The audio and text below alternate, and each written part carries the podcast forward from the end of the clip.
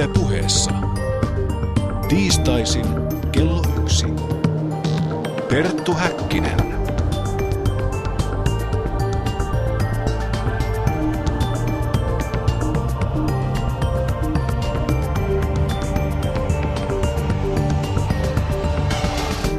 Ja oikein voitokasta päiväarvon kuulijat, minä olen Perttu Häkkinen. Vainajain palvonnan, samoin kuin siis kaikkien uskontojenkin, synty juontaa nähdäkseni alkuunsa kuoleman mysteriosta, arvioi kansatieteilijä Vilho Rikkonen 30-luvun alussa – Tänään me tapaamme ihmisen, joka on tutustunut lähes neljännesvuosisadan ajan Afrikassa, Aasiassa, Pohjois-, Väli- ja Etelä-Amerikassa eri heimojen ja kansojen kuolema- ja syntymäriitteihin. Panu Hietaneva jututtaa puolestaan Heikki Lehikoista, joka on kirjoittanut teoksen Manalan katkera kannu, kuoleman kulttuurihistoria Suomessa. Mutta ensin, lämpimästi tervetuloa Elämän ja kuoleman showhun Eija Pulkkinen. Kiitos, kiitos. Olen vielä elossa. Ja se on hyvä. Me kaikki olemme täällä studiossa selvästi hengitämme, kuten myös Panu Hietaneva tuolla seinustalla. Eija, sinä kerrot, että olet lapsesta saakka tykännyt kuunnella ihmisten puhuvan enteistä ja kaikenlaisista syntymän, kuoleman ja läpi elämän kulkevista oudoista tapahtumista. Mistä kaikki alkoi? Kaikki alkoi kotikylässäni Imatralta. Minun samalla kadulla, kotikadullani, asui kuppari mummo. Ja meitä oli kolme tyttöä, jotka aina käytiin salaa kuuntelemassa hänen saunakammarinsa ikkunan alla, kun hän kuppasi ja samalla kertoi, mitä kiehtovampia tarinoita. Toki emme kaikkea edes ymmärtäneet, mutta kaikki oli sellaista, mistä ei saanut mistään muuta tietoa. Kun hän huomasi, että me olemme ihan oikeasti kiinnostuneita ja me emme naureskelleet emmekä hihitelleet – sitten semmoisina kauniina kesäpäivinä, jolloin hänellä ei ollut tätä kuppausta, hän kutsui meidät pihakeinuun istumaan ja siinä me istuimme ja hän kertoi kaikenlaista veren seisauttajista ja ka- kaikista muista ihmeellisyyksistä.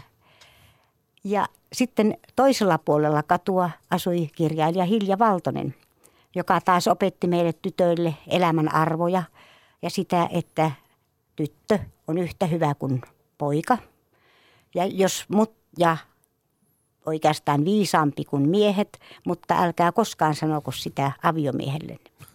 Näillä opeilla sitten olen yrittänyt kulkea yli, yli vuorien ja metsien ja merien.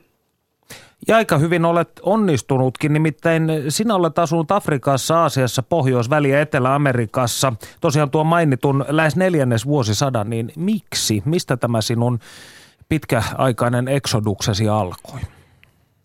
No se oikeastaan alkoi minun koulukaveristani Kimmosta, joka 15-vuotiaana päätti, että hän menee minun kanssani naimisiin, mutta onneksi ei kertonut minulle. Ja sitten opiskeluaikana menimme naimisiin ja hän, hänellä oli suuri halu lähteä päästä Afrikkaan – nimenomaan siksi, että hän oli lapsena alle koulujan nähnyt rainoja lähetystyöntekijöistä Afrikassa. Ja niinpä sitten, kun tämä ulkoministeriön ensimmäinen kurssi avautui, niin hän pyrki sinne ja pääsi. Olimme kyllä pyrkineet myös asiantuntijoiksi Tansaniaan, mutta eihän me mitään osanneet – ja hän valtiotieteilijä ja humanisti, niin ei meistä ollut kaivon katsojiksi eikä muuta. Ja meidän ensimmäinen paikkamme oli Tansania, joka, josta voi sanoa, että niin kuin ulkoministeriössä sanotaan, että ensimmäinen paikka, ensimmäinen rakkaus. Ne ovat kaikkein tärkeimmät ja ne eivät, ne eivät koskaan unohdu. No mutta se on mukava, että tässä studiossa meitä on nyt kaksi hyödytöntä humanistia keskustelemassa kansanperinteestä. Itseäni kiinnostaakin se, että sinä olet koonnut näitä mielenkiintoisia folkloristisia asioita teokseesi Syntymä ja kuoleman kirja. Ja mistä sinä alun perin sait tämän ajatuksen? Syntyykö tämä jo Tansaniassa, että alat haastelemaan paikallisten kanssa ja poimimaan näitä antropologisia pikkuhiukkasia? Oikeastaan tämä ajatus tuli vasta viime vuonna, että hetkinen, minulla on tuollaisia tarinoita. Ja Tansaniassa ensimmäinen kohtaaminen tämmöisen tarinan kertojan luona oli, kun menin Meruheimon luo katsomaan heidän ja tutkimaan ja oppimaan heidän näistä parantavista kasveista. Ja, ja oppaanani oli täydellinen opas Raimo Harjula. Kun pitkä päivä oli ohitse ja olimme tehneet jalkoihin ja käsivarsiin erilaisia haavoja ja pantu niihin sitten erilaisia lääkkeitä seurataksemme, mitä mikäkin tekee. Menimme sitten poppamiehen asuntoon ruokailemaan ja sitten kun minä olin ainut nainen, meitä oli kuusi, olin ainut nainen, minä sain aloittaa. Ja tämä vähän kuhmurainen pesuvati kiersi ympäri ja aina hörppäsimme jokainen vuoronamme sen reunasta. Sitten kerran se oli kiertänyt jo kolme kertaa ja sitten kysyin Raimolta, että hei kysy, että mitä tässä on. Ja sitten Raimo luettelee, että siinä on pap, tuota, papuja ja herneitä ja maissia ja hieman maitoa ja lehmän virtsaa. No sitten eihän se minua oikeastaan kauhistuttanut, mutta sitten kun se seuraavan kerran lähestyi, se pesuvati minua, niin minä sanoin Raimolle, että sano, että mama on saanut jo tarpeeksi ruokaa. Ja sitten se meni minun ohitseni. Tämän aterian jälkeen sitten poppamies, valtavan iso äh, äh, tansanialainen, sanoi, että nyt mennään ulos. Ja, ja sitten komensi minut vierellensä ruohikkoon. Ja sitten hänellä oli iso sarvi ja sitten sain selityksen, että se on itsestään kuolleen lehmän sarvi. Ja hän alkoi taputella sitä ja heitellä sieltä kaiken muotoisia värisiä kiviä. Ja sitten hän kysyi, ja sitten Raimo aina suomensi, ja sitten tuli kysymys, kerro, kerro lehmän sarvi, kuinka monta lasta mamalle? Sitten vastaus oli niistä kivistä, kymmenen jos rukoilee aamuin ja illoin. Silloin en ollut malttanut olla sanomasta Raimolle, että hei Raimo, minä jätän toisen pois. Mutta sain kolme lasta ja kuitenkin kymmenen lastenlasta niin, että kyllä tämäkin poppamies oli oikeassa. Eli tietyllä tavalla tämä, tämä ennuste toteutui. No sinun tulkintasi mukaan syntymään ja kuolemaan liittyvät tavat ja uskomukset ovat meillä eri puolilla maailmaa varsin samankaltaisia. Niin mitä tarkoitat ja missä tämä näkyy? No se näkyy esimerkiksi jo ihan, ihan lapsen odotuksessa siitä lähtien, kun uusi elämä alkaa. Sitten tietysti näkyy nimen antamisessa ja sitten kaikissa muissakin tavoissa. Ja Esimerkiksi lapsen odotuksessa on hyvin paljon samanlaisia tapahtumia. Ja tuolla Putanissa esimerkiksi, kun äiti on yhdeks, ollut yhdeksän kuukautta raskaana ja lapsi ei ole syntynyt, niin silloin hänen täytyy kulkea joko sillan yli tai tunnelin läpi jotta sehän kuvaa lapsen maailmaan tuloa. Niin tällaista sympateettista magiaa. Joo, ja joo, siinä nykyään sen saa tehdä autolla. Mutta Suomessa on tavallaan vastaava ollut, että jos se lapsi ei ala tulla maailmaan, niin, niin pannaan äh, länget naisen pään yli ja sitten sen länkien läpi häntä syötetään. Ja siinä on myös tämmöinen kanava, jota myöten lapsen pitäisi tulla. Ja ja sitten tietysti tämä nimenantohan on kaikkialla. Se on meilläkin hyvin tarkkaa, että ei saa kertoa nimeä ennen kuin lapsi on kastettu. Ja, ja, ja, ja muualla maailmassa ihan, ihan tarkkaan tästä pidetään huoli. Ja esimerkiksi joissakin maissa annetaan sitten kaksi nimeä. Semmoinen nimi, joka on vain perheelle ja läheisille, omalle heimolle ja sitten sellainen, jota käytetään kouluissa ja viranomaisten papereissa.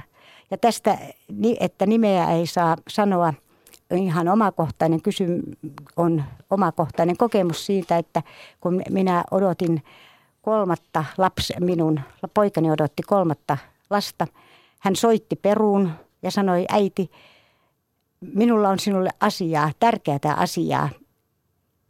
Ja sitten hän sanoi, minä tiedän, että lapsen nimeä ei saa sanoa, mutta minä sen nyt sanon, ettet älähdä kirkossa. Ja nimi oli Paks. Ehkä olisin ollut hiljaa tai älähtänyt, enpä tiedä. No itseäni ilahdutti kirjastasi löytynyt tieto siitä, että latinalaisessa Amerikassa tiistait ovat noitien työpäiviä. Niin ovat minun ja Panunkin. Niin kuinka keskeinen osa latinalaisen Amerikan elämää näinä päivinä noituus ja taikausko, jos nyt tällaista vanhaa termiä halutaan käyttää, niin ovat? Se on täysin erottamaton osa elämää. Se alkaa aamusta, se alkaa päivistä ja, ja nimenomaan myös esimerkiksi Meksikossa olen ollut semmoisessa suuressa hyvien noitien kongressissa. Siitä yhteisöstä oli pahat no, noidat ajettu pois. Ja siellä Meksikon tärkein alue on Vera Cruzin alue, jossa sitten on maan parhaimmat noidat. Ja he panevat sitten aina kotinsa seinälle sen kaikkein tärkeimpien henkilöiden kuvat. Siellä on presidenttien kuvia ja muita. Ja esimerkiksi Boliviassa, kun kauppaministeri lähti Amerikkaan tärkeisiin neuvotteluihin, hänelle pidettiin lentokentällä eräänlainen noituuteen liittyvä seremonia. Ja äh, Bolivian ulkoministeri hän sanoi, että hän ei, joka on Englannissa koulutettu, että ei hän enää lue kirjoja, hän lukee Coca-Colan lehtiä. Mutta ehkä tar- tärkein ja tunnetuin näistä noituuteen uskovista on Perun presidentti, entinen presidentti Fuhimori, joka joka vuosi kävi vuorilla noitansa kanssa kylpemässä. Ja sitten yhtenä vuonna vesi olikin kylmää ja saasteista, ja hän ei voinut kylpeä. Kansa tiesi, hänen päivänsä presidenttinä ovat luetut. Ja niinhän se kävi. Noidaksi ei voi ryhtyä, siksi synnytään, sinä kirjoitat. Millaisista merkeistä vastasyntynyt noita tunnistetaan? Suomessa on uskottu, että jos lapsi syntyy hammassuussa, hän on noita. Ja jotkut olivat ajatelleet, että se yksi hammas siellä suussa niin on ikään kuin mainos, että hänellä on yliluonnollisia voimia. Yksi tärkeimmistä asioista on sellainen, että, että jos ihminen jää henkiin onnettomuudessa, jossa kaikki ovat kuolleet, niin tämä ihminen on noita. Ja yhdessä suuressa Brasilian lentokoneen onnettomuudessa jäi henkiin vain pieni vauva, ja joten tiedettiin, että hänellä on taikavo, taikavoimia, vahvoja taika, taikavoimia. Mutta sitten siellä on tähän noituuteen on, ja ke, kehen se noituus kohdistuu, niin siinä on rajoituksia. Me olemme me suomalaiset olemme todella turvassa, kun meillä on sinisilm, siniset silmät. Ja meksikolaiset uskovat, että sinisilmäisiin noidat eivät pysty.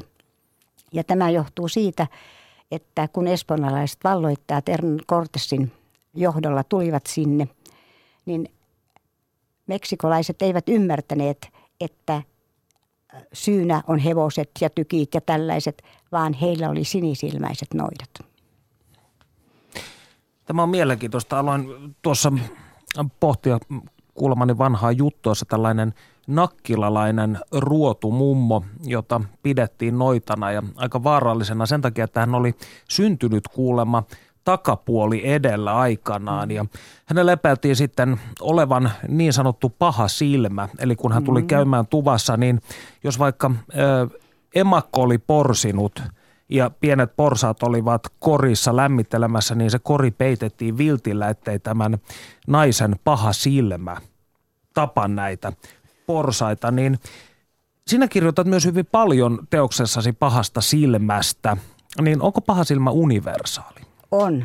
Se on todella universaali. Olipa, se, olinpa Aasiassa, olinpa Latinalais-Amerikassa, Suomessa on ollut myös uskomus pahan silmään. Ja sillä yleensä niin kuin lap, kun jo lapsi syntyy, niin häntä yritetään varjella tältä pahalta silmältä. Eli oikeastaan se on kateellisten katse. Ja perussa laitetaan, kun lapsi syntyy, heti hänen ranteeseensa punainen nauha. Punainenhan on inkojen pyhä väri. Ja tietenkin on hyvä, jos ne ovat vairuuron siemeniä ja vielä vahvemmin ne on punaisia ja sitten niissä on musta pilkku, niin sitten se on vielä matson, matson merkki. Ja, äh, ja tuota, sitten esimerkiksi Pakistanissa laitetaan tabees, eli semmoinen pussi lapsen kaulaan, johon pannaan sitten sitten pikku, pikkuisen taikakaluja, joita hän sitten pitää kyllä jo ihan kouluikään asti. Ja, ja Kuubassa taas pannaan, isä laittaa vastasyntyneen kaulaan mustan kiven. Ja nämä, näiden pitäisi varjella. Ja Meksikossa sitten laitetaan sakset lapsen tyynyn alle. Kun vauva on syntynyt, niin pannaan sinne sakset, että ne suojaavat lasta pahalta silmältä. Toi kuulostaa vaaralliselta. ja, ja, ja yleensä vältetäänkin, että ei lasta ei näytettäisi mm. ennen, ennen nimen saantia. Ja niin, ainakin, eli tällainen, niin, kella onni on se onnen on kätkeköön. Joo. joo. Ja nimenomaan sitä kateellisten katsetta vältetään. No, syntymästä kuolemaan tällainen pieni hyppäys. Tuli erittäin hyvä kysymys tänne huutolaatikkoon. Jos teillä on siis aiheesta jotain kysyttävää, eli syntymään kuolemaan liittyvistä riiteistä ja muusta mielenkiintoisesta, niin esittäkää kysymyksenne tuolla www.yle.fi kautta puhe osoitteessa. Niin tällä kysytään, miksi nykyihminen pelkää kuolla enemmän kuin aiemmin vai onko näin käynyt? Onko luonnosta erkaantuminen aiheuttanut tämän? Niin, mutta ehkä, ehkä nimenomaan luonnosta erkaantuminen, niin ettei kuolemaa koeta sinä, mikä joka tapauksessa jatkuu ja on tämän elämän jatkumo jossakin muodossa. Ja vaikka meillähän kristinusko sanoo, sano, että voimme päästä taivaaseen ja, ja kaikki tä, tällainen, mutta aivan kuin me pelättäisiin. Ja minusta tuntuu, että ehkä me pelkäämme enemmän sitä, että jäämme yksin ja sitten kuolemme ja kukaan ei enää välitä meistä. No totesit teoksessasi, että sinua itseäsi lohduttaa Filippiinien Ifugao-heimon parissa kiertävä uskomus siitä, että vaina ei kokonaan jätä omaisiaan, vaan pitää näihin yhteyttä enteiden ja unien avulla. Tämä sama uskomus on kyllä Suomessakin ja se on myös yli, yli kaikkien maiden, kaikkialla on se.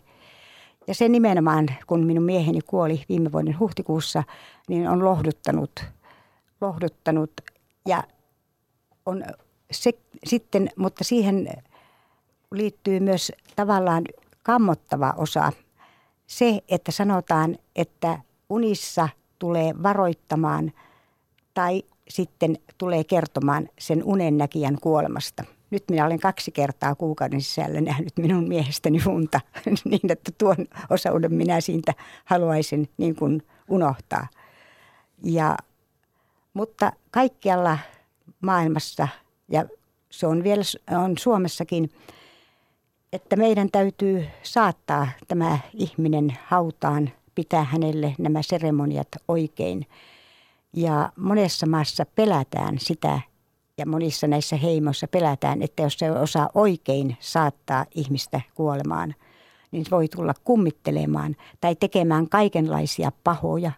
Ja sitä varten nämä kaikki rituaalit ovat hyvin, hyvin tärkeitä jokaisessa näissä kulttuureissa. Olipa se sitten Myanmar tai Uitsol-intiaanit tai tarahumarat. Ja tämä silmien sulkeminen ensiksi niin nopeasti kuin mahdollista on myös kaikkialla – koska uskotaan, että vainaja niin kauan kuin on silmät auki pystyy valitsemaan sen, joka seuraavaksi kuolee. Ja meillä Suomessa on aikoinaan laitettu, kun silmät on suljettu, on pantu kolikot silmien päälle. Ja Tarahumara heimo laittaa, kun silmät on kiinni, mutta miehelle laitetaan vain ohut kangas kasvojen peitoksi, mutta naiselle, jolla on väkevämpi katse – niin hänelle laitetaan paksu kangas. Sillä hän voi vielä sieltä ohuen kankaan läpi kurkistella ja Säkki päähän. Puhumme kohta lisää kolikoista ja Tuonalan lautturin lahjomisesta. Studiossa siis Perttu Häkkinen ja Eija Pulkkinen. Tässä vaiheessa tutustumme siihen, mitä Panu Hietaneva on saanut aikaan. Perttu Häkkinen. Seuraavaksi siirrymme kotimaan kamaralle ja perehdymme siihen, kuinka esi-isämme suhtautuivat kuolemaan ja millaisia uskomuksia siihen liittyi. Tähän asiaan meidät johdattaa tietokirjailija Heikki Lehikoinen, joka on kirjoittanut Katkera Manalan kannu kuoleman kulttuurihistoria Suomessa teoksen. Hyvää päivää ja tervetuloa lähetykseemme. Kiitos ja hyvää päivää myös sinne. Kristinuskon oppien mukaan ihminen siirtyy kuoleman jälkeen joko taivaaseen tai helvettiin, mutta mitä vanhan suomalaisen kansanperinteen mukaan ihmiselle uskottiin tapahtuvan, kun hän kuolee? Kuoleman jälkeen alkoi matkat kohti Tuonelaa tai Manalaa tai Vainajalaa tai Pohjolaa, millä nimellä Vainajan asuinsijasta milloin kutsuttiinkin. Se matka oli usein vaivalloinen ja pitkä, mutta perillä oli hyvällä tuurilla edesmenneet sukulaiset vastassa ja toivottamassa uuden tulokkaan tervetulleeksi. Tuonelassa olo oli hyvin samantapaista kuin elämä maan päällä. Se samat elinkeinot siellä saattoivat olla samanlaisia. Siksi Mainealle annettiin mukaan hänen elässään tarvitsemia välineitä, vaikkapa metsästäjille nuolia ja veitsiä. Myös viimeiselle matkalle annettiin mukaan kolikoita tai hopeaa, sillä niitä saatettiin tarvita matkalla lahjuksiin, jotta matka joutui paremmin silloin. Samaten niitä saattoi tarvita ja esimerkiksi jälleen näkemysjuhlien järjestämiseen. Mutta kuoleman jälkeisessä paikassa saattoi olla myös ihan hirveän kamalaa ja karmea. Se saattoi olla iloton paikka, jossa oli mädännäisyyttä ja siellä syntyivät taudit, joista ne lähetettiin elävien kiusaksi tai sitten ne päätyivät toista kautta, toisia reittejä elävien kiusaksi. Ja joskus kävi niinkin, että Vainaja jäi kuin välitilaan haahuilemaan. Hän ei ollut enää elävien joukossa, mutta ei ollut päätynyt sitten vainajienkaan joukkoon. Tällainen olento, kun se ilmestyi eläville, niin voitiin yleensä kokea pelottavana, mutta joskus myös säälittävänä ja apua tarvitsevana. Tutkaillaan seuraavaksi hieman tarkemmin vanhan kansanperinteen ihmiskuvaa, koska sen kautta pystyy hahmottamaan helpommin myös kuolemaa. Shamani toimi jonkinlaisena välittäjänä reaalimaailman ja tuonpuoleisen välillä. Kun samani vaipui transsiin, hänen sielunsa lähti vaeltamaan haltia- tai eläinhahmossa tuonelaan. Aikoinaan kuitenkin uskottiin, että sielu voi irtaantua ruumista muulloinkin. Kerrotko hieman tästä? Samani pystyy tosiaan irtautumaan ruumista ja vaeltamaan tiedonhaku matkoillaan, mutta myös muiden sielu saattoi jättää ruumiin. Esimerkiksi nukkuvaa ei kannattanut herättää, sillä hänen sielunsa saattoi olla omilla teillään, eikä se olisi päässyt takaisin herätettyyn ruumiiseen. Myös tietyllä tavalla poikkeukselliset tapahtumat saattoivat avittaa sielua ulkoilmaa, jos tällaista ilmaisua voi käyttää. Esimerkiksi voimakas aivostus tai pelästys, mutta myös pyörtyminen mahdollistivat tämmöisen sielun livahtamisen ulos kehosta – Samoin sammuminen antoi sielulle mahdollisuuden karata. Sielun ruumista irtaantumiseen liittyy myös ajatus itsestä. Mikä on tämä itse ja kuinka se liittyy tähän asiaan? Itse liittyy tavallaan sieluihin, joita saattaa olla useampia. Että itse on jotain sellaista, jota voi kutsua vaikka varjo- tai vapaa-sieluksi. Esimerkiksi edellä mainitsin tuon sammuneen henkilön, niin – tällainen ihminen meni itsettömäksi, itsettömäksi eikä pystynyt toimittamaan mitään, koska hänellä oli tämä itse kadoksissa.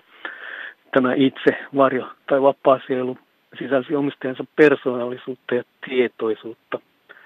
Sen poissaolo, varsinkin pitkäaikainen poissaolo kehosta, saattoi johtaa tajuttomuuteen, mutta pahimmillaan jopa kuolemaan. Se ei sillä tavalla ollut riippuvainen ruumista, mutta ruumis oli riippuvainen siitä – kun ihminen kuoli, niin silloin viimeistään parjosielun tai tämän itsen oli pakko poistua ruumiista. Se saattoi oleskella ruumiin lähellä, jolloin se voitiin haamumaisena tai varjomaisena nähdä, kun ruumis laskettiin hautaan. Sen aktiivisuus hiipui hiljalleen ja sitä mukaan kun ruumis rappeutui ja kenties se lähti sitten vainajahamossa kohti tuonellaan myöhemmin. Näistä sieluista vielä, niin oli sitten tämän varjosielu tai itsen vapaasielun lisäksi tämmöinen ruumissielu, joka äh, lakkasi olemasta silloin, kun ihminen kuoli. Ruumissielu kytkeytyi tavallaan henkisielun sillä tavalla, että se liittyi hengitykseen. Tämä sielu ruumis tai henkisielu lähti ruumista viimeisen henkeäksen koitettua. Ja ihmisen elinaika oli täällä se aika, jonka hän hengitti. Mutta poikkeustapauksessa tämä henki tai ruumissielu saattoi jäädä tänne harhailemaan. Näin pääsi tapahtumaan, jos ihmisen luonnollinen aika katkesi ennenaikaisesti. Tämän ajatuksen taustalla oli oletus, että ihmisillä oli tietty luonnollinen elinkaari. Ja jos se katkesi liian aikaisin, jäi ruumissielu harhailemaan, kunnes alkuperäinen tavallaan luonnollinen, luonnollisen kuoleman hetki koitti.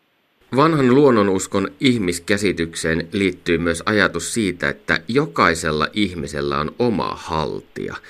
Mikä oli tämän haltijan merkitys maan päällä tallaavalle ihmiselle? Sillä oli aika suuri merkitys.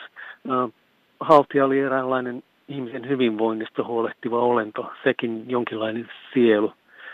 Se oli ihmisen suojelushenki ja portaanin mukaan sen suoman turvin.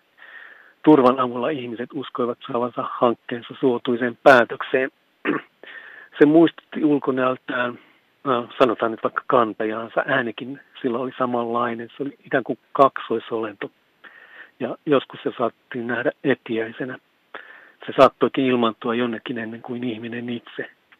Ja ihminen sai haltiansa ensimmäisen hampaan puhjetessa. Ja myöhemmällä iällä hampaan lähtöä pidettiinkin kuoleman enteenä. Haltia oli hampaan mukana kuin jättämässä ruumiin.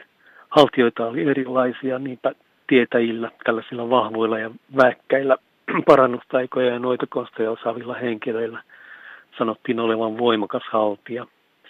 Haltioilla selitettiin siis ihmisten persoonallisia ominaisuuksia. Haltioita oli monenlaisia henkilöhaltijoiden lisäksi, esimerkiksi talon, saunan ja hautausmaan haltioita. Edellä mainittu ihmiskäsitys ja maailmankuva oli yleinen suomalaisessa kansanperinteessä, mutta milloin oli sen kulta-aika? Milloin siihen erityisesti uskottiin? Tällaisten käsitysten ajoittaminen on kohtalaisen hankalaa.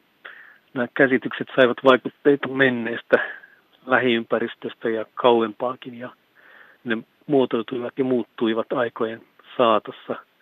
Paikalliset variaatit saattavat olla aika suuria – Um, niissä saattaa olla muistamia pyyntikulttuurin käsityksistä, rautakautisista ajatuksista ja kristinuskon tarinoista. Talteen niitä alettiin kerätä varsinaisesti 1700-luvulta lähtien, jolloin kuka ties oli jo vuosisatoja uskottu tai kenties paremminkin tiedetty erilaisten sielujen ja haltijoiden olevan olemassa. Um, no, esimerkiksi haltijatarinoita kerrottiin tosina vielä 1900-luvun ensimmäisenä vuosikymmeninä eksaktia, niin sanokseni puhdasta kultakautta en uskalla lähteä ajoittamaan, jos sellaista varsinaisesti on ollut olemassakaan. Perttu Häkkinen. Kristinuskosta huolimatta monet perinteet jatkoivat elämistään kansan parissa.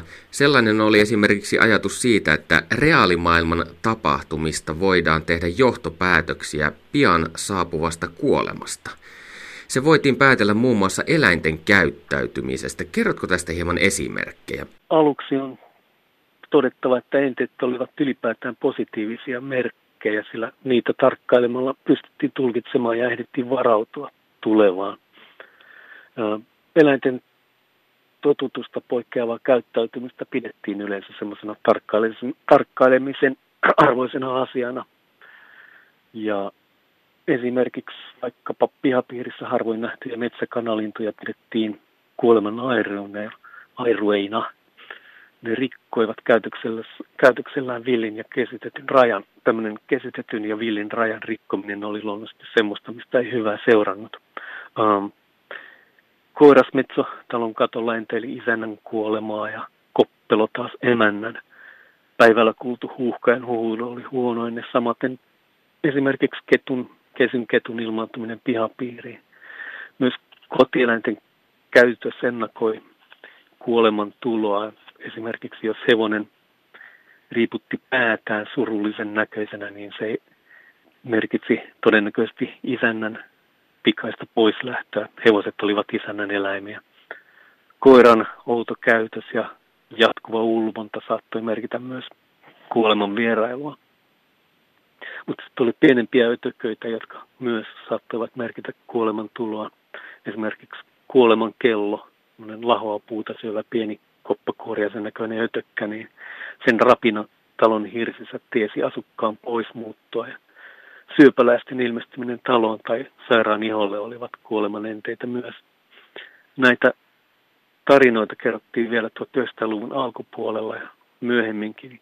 Ja ilmeisesti osa kertojista, kertojista myös niihin vielä tuolloin uskoin. Ihmiset uskoivat myös, että yliluonnollisten olentojen ilmestyminen saattoi olla merkki kuoleman saapumisesta. Millaisia nämä yliluonnolliset olennot olivat? Tässä on jo aiemmin puhetta haltioista, mutta jos jonkun henkilön haltija tai varjosielu ilmaantui jonnekin, missä niiden omistaja ei ollut, niin se oli merkki pian tapahtuvasta kuoleman vierailusta. Ja tällaisen sielun ilmaantuminen oli kuin merkki alkaneesta ja kohtalokkaasta hajaamisprosessista. Myös talonhaltijan levoton ja poikkeuksellinen käytös tai peräti muutto enteli jonkun talon asukkaan kuolemaa. Hautausmaalla tai kirkon lattialla asuvan kalman tai kirkonväen näkeminen tiesi jollekulle pikaista loppua. Nämä olennot olivat karmivan näköisiä vaateriekaleissa liikkuvia pahalta haisevia puolittain märyntäneitä ruumiita. Joskus ne lähtivät joukolla hakemaan eläviä joukosta seuraa hautausmaalle. Kun kuolema sitten saapui, ihmiset olivat sangen huolissaan siitä, että kuolevan henki poistuu juuri oikealla tavalla ruumiista. Ja tämän takia ihmiset kerääntyivät kuolevan luokse. Miksi ihmiset olivat huolissaan tästä asiasta ja millaisia nuo tilaisuudet olivat? Yleensä pyrittiin kokoontumaan tämmöiseen kuolintaloon, jos oletettiin, että siellä kohta suuri tasaaja tulee käymään.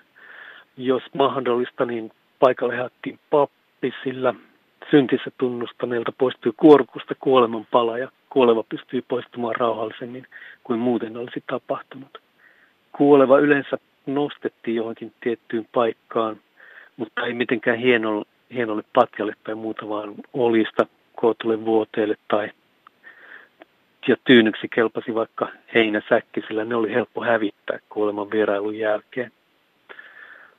Kuolin hetkellä kaikkeen tuli olla äänetti ja jopa mahdollinen seinäkello pysäytettiin, jotta se ei olisi häirinyt kuolevaa. Itkeä ei saanut, sillä se olisi tehnyt lähdön haikeaksi.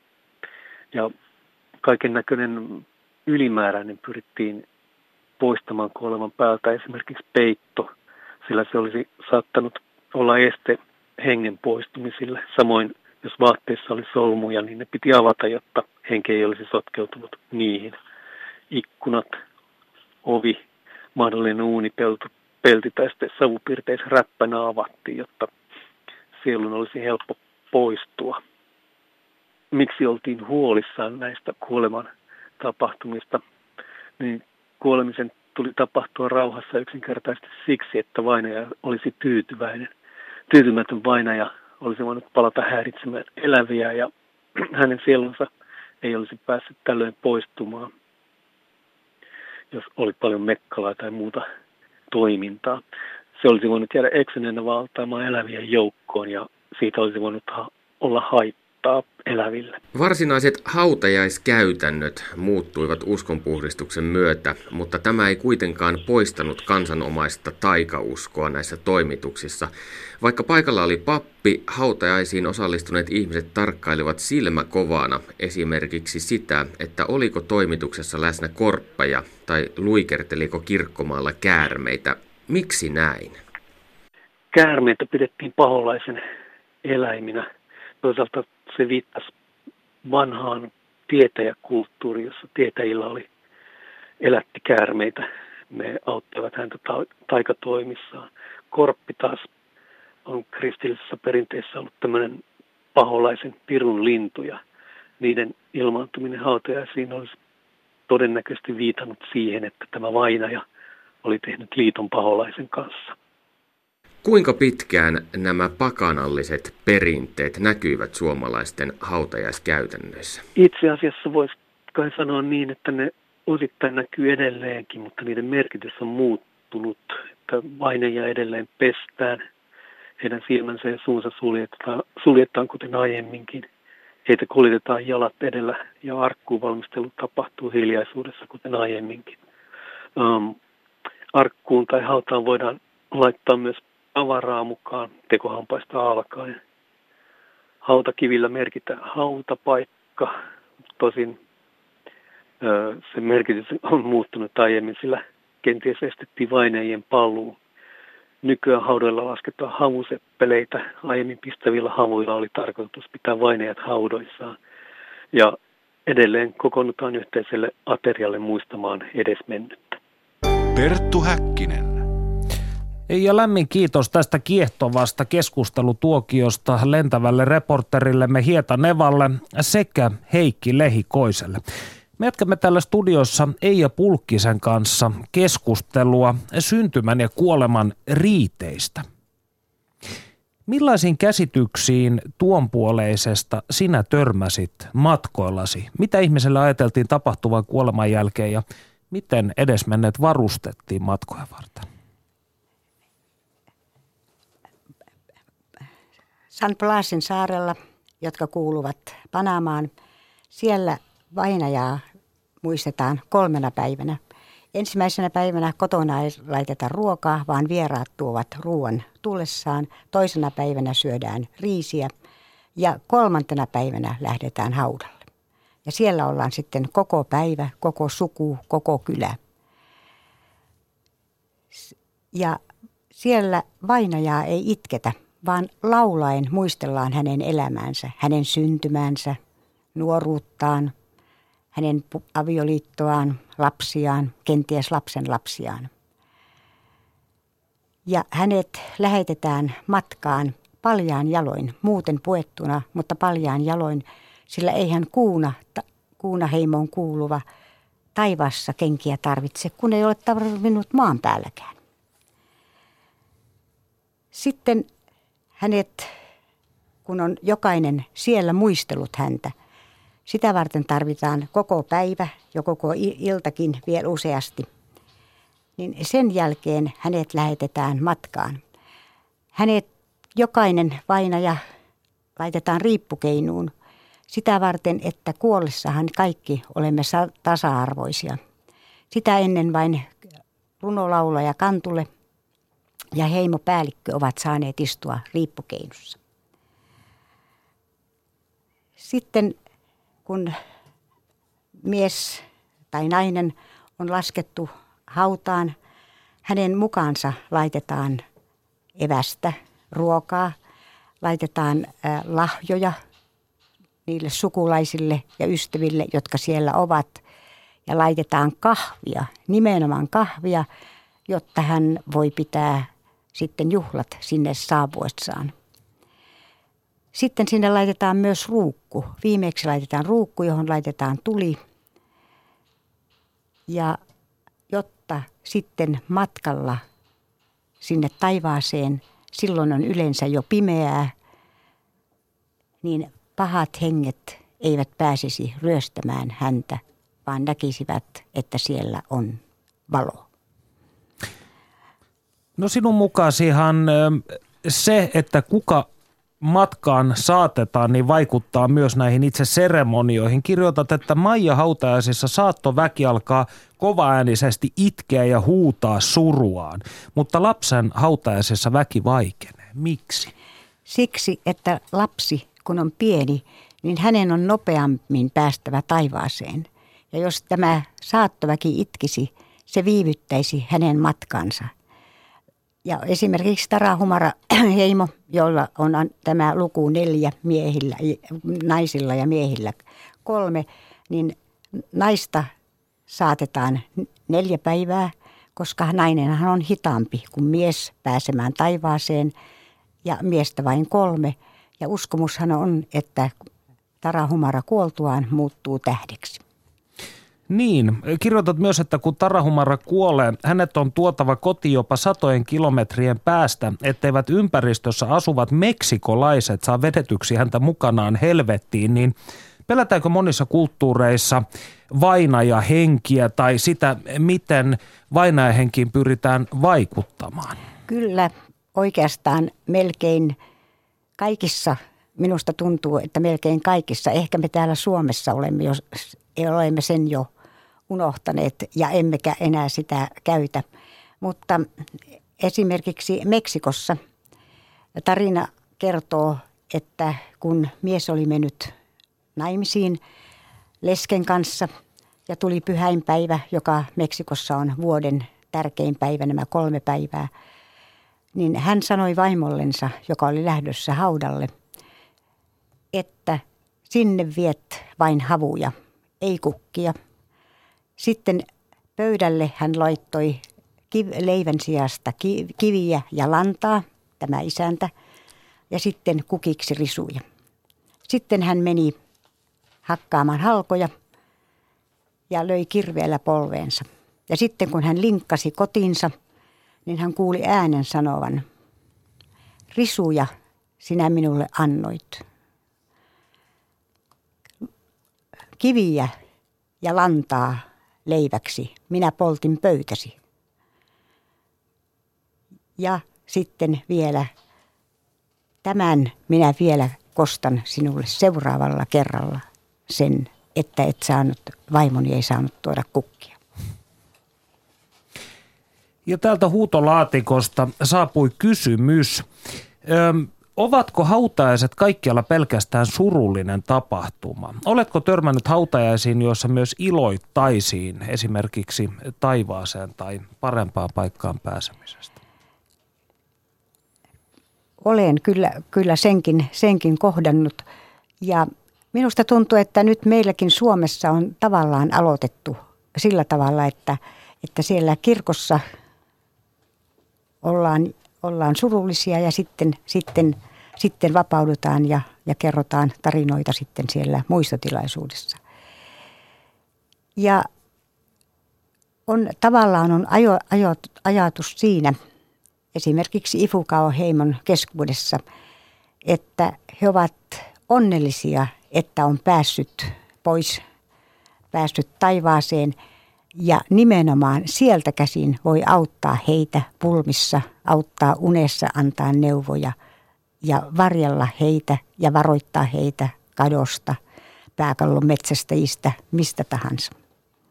Minua jäi vielä vähän mietityttämään tämä, mistä äsken puhuimme uskomus siitä, että vainaja henget, siis omat sukulaiset, saattavat tulla takaisin ja aiheuttaa kaiken näköistä kommervenkkiä, niin S. Albert Kivinen muistaakseni joskus hienosti sanoi, että hän ei ymmärrä sitä käsitystä sen takia, koska jos vaikkapa Sinikka täti on elämässään ollut säyseä ja iloinen ihminen, niin miksi hän kuoltua tulisi takaisin ja alkaisi rettelöidä ja pelotella sukulaisia, niin onko sinulla tästä minkäännäköistä käsitystä, että miksi oman perheen vainajahenkiä pelätään? No se oikeastaan on sitä varten nämä hyvät hautajaiset, aivan kaikki riitit tehtynä, niin estävät sitä.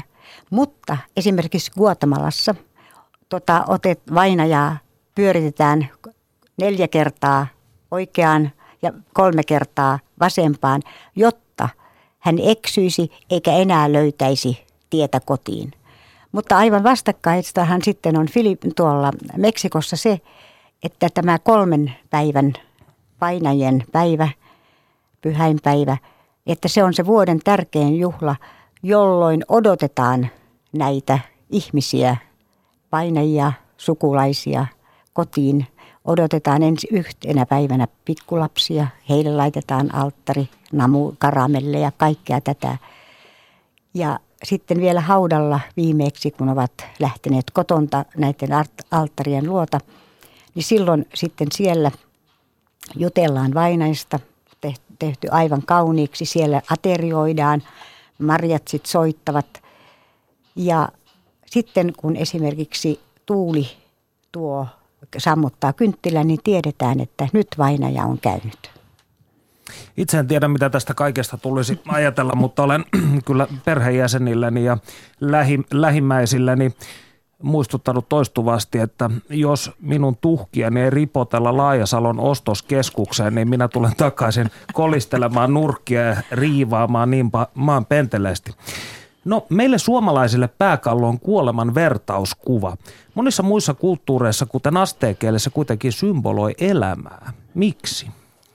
ja sitä vartenhan se on näinä pyhäinpäivinä, niin se on se tärkein koriste, jota, ja, ja pikkuinen koppa on pääkallon muotoinen, jota lapset kuljettavat ja sanovat sitten pyytävät ihmisiltä tähän pääkallooni lahja. Ja, ja jotenkin se liittyy ja siihen asteikkeen elämään, mutta se on yhä edelleenkään, niin sillä tavalla kuolemaa ei pelätä, että joku on lu- luuranko tai muuta. Ja sa- samoin sitten esimerkiksi... Eli se on elämän jatkuvuuden se on symboli, symboli eikä, eikä, eikä elämän lo- rajallisuuden. Joo. Ja, mutta tämä luuranko tulee esiin myös Filippiinien Ifukauheimon keskuudessa riisiterasseilla siellä Banauessa – minä muistan sen, kun me kävimme siellä usein ja, ja se on ollut niitä pääkallometsästä ja alueita ja ihan ystävystyimme sydänjuuriamme myöten ihmisten kanssa. Ja sitten yhdellä matkalla meidän nuori emäntämme kysyi, että hei, haluatteko tavata isoäidin? Totta kai minä ja mieheni ja hänen kummitätinsä, joka oli matkassa, sanottiin, että totta kai. Sitten kiipesimme niitä kaksimetrisiä tikkaita ylös sinne heidän asuntoon. Ja sitten Miina oli hänen nimensä. Hän meni ja otti puulaatikosta kauniin käärön kotikutoisessa paksussa kankaassa, laittoi sen keskelle pöytää ja avasi. Ja siellä oli sitten mummon luuranko. Ensin lähti minun mieheni, sitten lähti hänen serkkun, hänen kummitatinsä mutta minä jäin istumaan ja kuuntelemaan, että mi, mitä, mitä tämä on. Ja sitten minulle hän kertoi, että niin, että ensiksi hautaamme ihmisen kotipiiriimme tähän riisiterasseille. Panemme hänen yllensä likaiset, risaiset vaatteet sitä varten, että jos hän on matkalla taivaaseen, niin kukaan ei ryöstä mm. niitä mm. matkalla. Mutta sitten muutaman vuoden kuluttua, kun lihat ovat sulaneet luiden yltä. Otamme hänet sisään ja käärimme uuteen kankaaseen. Ja niin kauan, kun on yksikään ihminen, joka muistaa tämän ihmisen, ei tarinoita hänestä, vaan tämän ihmisen, hän on mukana ristiäisissä, hautajaisissa, kaikissa äh, riisin korjuujuhlissa, ihan, ihan kaikissa. Ja sitten sen jälkeen hän saa kun ei ole enää ketään, hän saa lopullisen hautapaikan. Tosiaan mietityttämään se, että oletko sinä itse koskaan näissä eri tapahtumissa tai riiteissä, niin oletko sinä tuntenut pelkoa tai lähtenyt kauhistuneena liikenteeseen? Joo, yhden kerran. Se tapahtui Meksikossa, Chiapasissa, Samulan kylässä. Me emme olimme sen verran uusia vielä Meksikossa, että emme tunteneet äh, Chiapasia. Ja, ja kun minulla oli semmoinen tapa aina ollut, että minä en halua ottaa mistään en, ennestään selvää, vaan sitten paikan päällä haluan kokea sen tunnelman ensiksi, mitä siellä on. Ja sitten kun päätimme, että menemme tuota, Chamul, Chiapasiin, niin minä panin sormeni kartalle ja sattui tämä Samulan kylä. Ja vieraittemme kanssa, meillä oli kaksi vierasta, lähdimme sitten sinne. Ensiksi lensimme ja sitten pikkubussilla. Menimme sinne ja siinä oli kaunis, kaunis kirkko ja tietysti menimme sinne sisään. Ja siellä ihmiset istuivat havuneulasilla ja, ja kynttilät paloivat, kynttiläröykkyöt paloivat, sähköä ei ollut. Suuret patsaat, pyhimysten patsaat loivat varjonsa seinille ja Coca-Cola-pulloja oli joka paikassa. Ja niitä tyhjennettiin ja sitten tuli röyhtäisy ja jälkeenpäin sitten opin sen, että se röyhtäisy oli merkki siitä, että paholainen on lähtenyt ruumista. Tiedän tunteen. ja sitten siellä minulla lähdin tietysti siitä omin nokin kulkemaan ja katselemaan Yhdessä laidassa oli samani, joka kuljetti kanaa nuoren naisen etuosan yli. Ja yhtäkkiä se kana alkoi pyörimään Ja sitten samaani otti sen ja napsautti kaulan poikki. Ja tauti tietäen, että tauti on nyt siinä kohdassa, missä tämä kana alkoi sätkiä. sätkiä. Ja sitten hän avasi sen kanan vatsan, tämä samaani, ja katsoi sieltä, että missä elimessä se oli. Toisessa laidassa oli äiti pienen poikansa kanssa ja kuljetti valkoista kynttilää ympäri hänen, ruu, hänen vartaloaan. Ja siitä minä päättelin, että pojalla on joku tauti, koska kynttilän väri sitten kertoo, mitä rukoillaan. Mutta nämä kaikki oli, nämä kaikki oli tavallaan minulle tuttua, mutta yhtäkkiä minut kohtasi suoranainen pakokauhu ja minä vaan viittasin minun miehelleni, että minä lähden nyt. Ja minä menin sinne ulos ja istuin sitten siinä autossa ja, ja tärisin ja en niin kuin ymmärtänyt ollenkaan, mitä minulle tapahtui. Siitä sitten toiset tulivat kohta ja sitten jatkoimme seuraavaan kylään ja siellä minä auringonpaisteessa istuin väen mukana ja ihan rauhallisena. Mutta sitten kun mentiin kotiin, niin seuraavana päivänä minä ajattelin, että hei, nyt minun pitää oikeastaan tutkia tuota Samulan kylää, että mitä, mitä, miksi minulle tapahtui tuollainen. Niin sen kylän tarina on sellainen, espanjalaisethan kun ne menivät latinalaiseen Amerikkaan, niin hehän olivat hyvin julmia ihmisiä kohtaan. Ja esimerkiksi yksi minusta kaikkein kauhimmista julmuuden osoituksista oli se, että he sanoivat, että vain sinisilmäiset päivä pääsevät taivaaseen. Ja sitten oli tapahtunut kymmenen vuotta aikaisemmin, että taivalta oli pudonnut kolme kiveä ja paimenessa oleva nainen keräsi ne, vei sinne Samulan kylään, ne pantiin laatikkoon ja pian laatikosta alkoi kuulua koputusta joten kyläläiset rakensivat sille temppelin. Mutta siellä kylässä oli katolinen pappi, joka ei sietänyt sitä, joten kyläläiset tappoivat tämän papin. Ja siitä jonkin ajan kuluttua surmasivat 12-vuotiaan pojan ja palvovat häntä Kristuksenaan. Joten en tiedä, miten, miten tämäkin tuli sitten minun sieluuni tämä joku, joku jonkinlainen pahuus, mitä oli tapahtunut.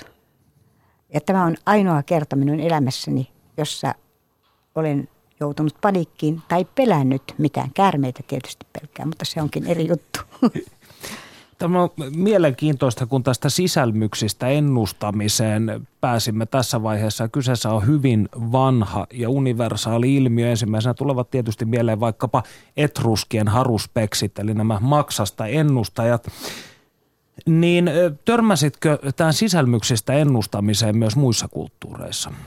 Ei kyllä, tuota, se, se oli kyllä hyvin latinalaisen Amerikan – kulttuuria se, että oli, olivat nämä pruuhat ja nämä, jotka sitten, mm. ja, ja, mutta nimenomaan sitten tätä, jotka tutkivat, mitkä eläimet tutkivat, olivat tietysti kana, musta kukko oli hyvin, hyvin tärkeä. Ja, ja sitten, tota, Siihen on liitetty maagisia ominaisuuksia ja, muissakin kulttuureissa. Joo. Ja sitten, mutta sitten, ja ne oli parannusliiteissä sitten sillä tavalla mukana. Ja, ja, sit, ja sitten tuota, näitä tällä tavalla tutkittiin vain aikuisia. Ja sitten jos tämä kukko esimerkiksi pääsi karkuun ennen kuin oli ehditty tehdä mitään, niin sen kiinniottaja, tauti siirtyi kiinniottajaan. Lapsen kaikki taudit tutkittiin raalla kananmunalla, jota kuljetettiin lapsen yli. Ja siinä kohti, missä sitten se kananmuna alkoi kuumottaa, niin tiedettiin taudin, taudin olevan. Ja sit, sitten äh, samani tai bruuha, noita, otti pois valkuaisen ja laittoi vesilasiin. Ja siitä valkuaisen roiskahduksesta päätteli, mikä tauti on. Eli vähän tällainen uuden vuoden Tina-tyyppinen no, melkein. metodi. No meidän aikamme valitettavasti alkaa loppua ja ennemmin tai myöhemmin se käy myös sellaisessa suuremmassakin skaalassa, niin Millaisten menojen saattelemana, oletko tätä miettinyt, sinä haluaisit poistua tästä todellisuudesta? Tiedän. Pienessä lähetyskirkossa, koska olemme matkustaneet ympäri maailman. Meillä on aina ollut läheinen suhde lähetystyöntekijöihin ja opimme aina kerta kerralta enemmän kunnioittamaan heitä. Ja siellä sitten siellä kirkossa soisi musiikki, sellainen, joka on meille tuttu. Siellä soisi maankorvessa kulkevi lapsosen tie ja, ja Jumalan kämmenellä ja tällaiset, että mukana olevat lapsetkin osaisivat ne laulaa. Mutta sit, ja jokainen toisi vain yhden punaisen ruusun. Punainenhan on voiman väri, elämän väri ja inkojen pyhäväri. Ja sitten kun menemme muistotilaisuuteen, sitten siellä kerrotaan tarinoita siitä vainajasta, eli minusta. Varmaan tulisi paljon naurua. Ja, ja siellä sitten niin kuin ilottaisiin ja oltaisiin onnellisia. Ja niin kuin Karjalassa on tapana, että halu sanoa, että ja minun anoppini sanoi 90-vuotiaana, että minä haluan hauskat hautajaiset. Niin minäkin.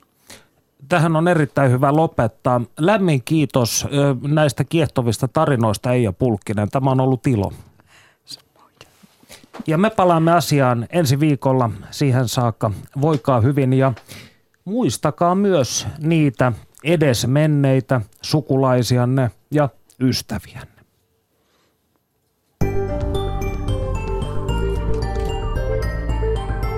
Yle puheessa. Perttu Häkkinen.